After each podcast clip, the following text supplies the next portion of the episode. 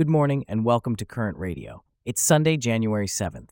Today we'll be discussing how data sonification is improving Earth science communication and accessibility, and the opening of Asia's largest natural science museum in North China's Hebei. Plus, we'll delve into the potential revolution in science with the AI quantum computing mashup and pose the question, should endangered turtles have legal rights? All this coverage and more, up next. Welcome to Current Radio's Science Station. Please enjoy today's selection of science news. In the realm of science communication, there's a fascinating development known as data sonification. This method uses non-speech audio to convey complex data patterns, potentially revealing unrecognized patterns in large datasets. Charlotte, can you delve into this a bit more? Certainly, Diego. Data sonification is a powerful tool for interpreting multidimensional Earth and environmental data streams. It's especially useful in overcoming visual and language barriers in science communication. For instance, it can make complex scientific data more accessible to individuals with visual impairments or those who struggle with numerical literacy. So, we're essentially turning data into sound. Can you give us an example of how this works in practice? Sure. Let's take the field of astronomy as an example. Researchers have used sonification to convert data about celestial bodies into sound. For instance, the frequency, pitch, and volume of the sound can correspond to different data points such as the size, distance, and composition of a star. This can provide a unique perspective on the data and potentially reveal patterns or relationships that might be missed in a visual representation. That's fascinating. It seems like this could be a game changer in terms of making science more accessible and engaging. Speaking of making science accessible, the Paleozoological Museum of China, the largest natural science museum in Asia, has just opened its doors to the public in Baoding, Hebei Province. Charlotte, can you tell us more about this museum and what it has to offer? Certainly, Diego. The museum is quite expansive, covering approximately 80,000 square meters, and it's a national-level theme museum in the field of natural sciences. The theme of the museum revolves around nature, life, and humanity, with a particular focus on evolution. That sounds fascinating.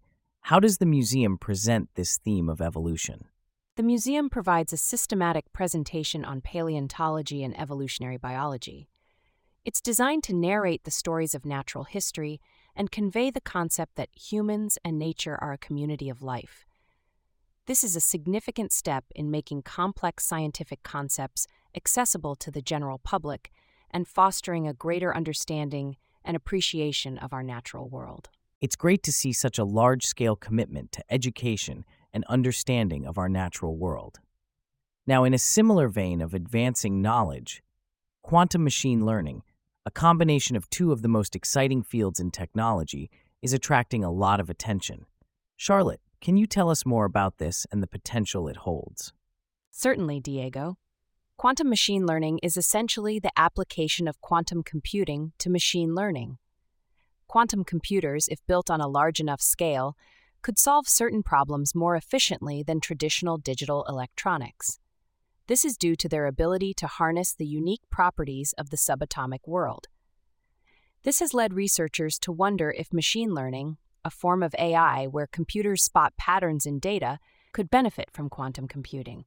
So we're seeing a convergence of these two technologies. What's the current state of this field? There's a lot of interest from both tech companies and academic scientists.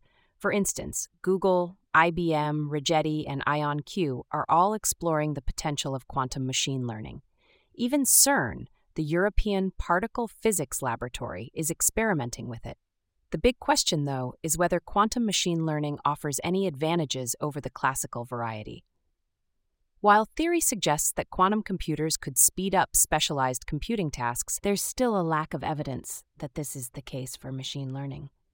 So it's still a largely uncharted territory. Are there any potential applications of quantum machine learning that researchers are particularly excited about? Yes, some researchers are shifting their focus to applying quantum machine learning algorithms to phenomena that are inherently quantum. This is the area where there's been a clear quantum advantage.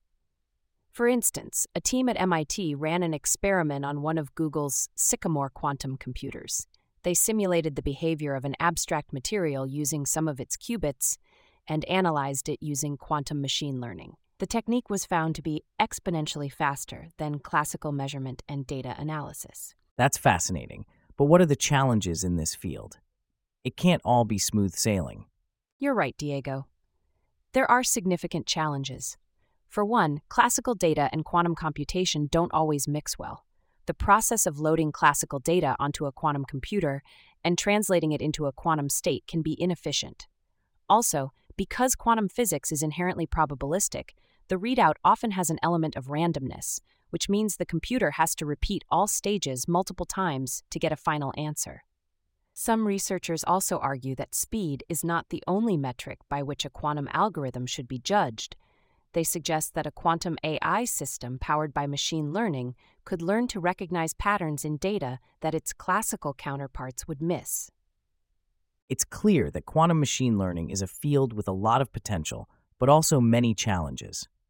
Now, shifting from technology to ecology, today we're diving into the world of marine conservation, specifically focusing on the Leatherback Project, an organization dedicated to the preservation of the endangered leatherback turtle. Charlotte, can you tell us more about this project and its founder, Callie Veelenturf? Absolutely, Diego. Callie Veelenturf, a marine biologist, founded the Leatherback Project just before the COVID-19 pandemic.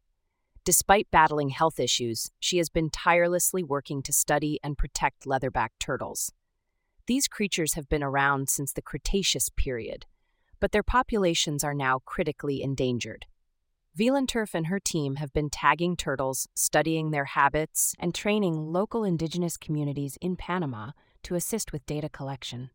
It's fascinating how Veelenturf is not only focusing on the scientific aspect, but also on policy goals and community involvement. Can you elaborate on that? Certainly.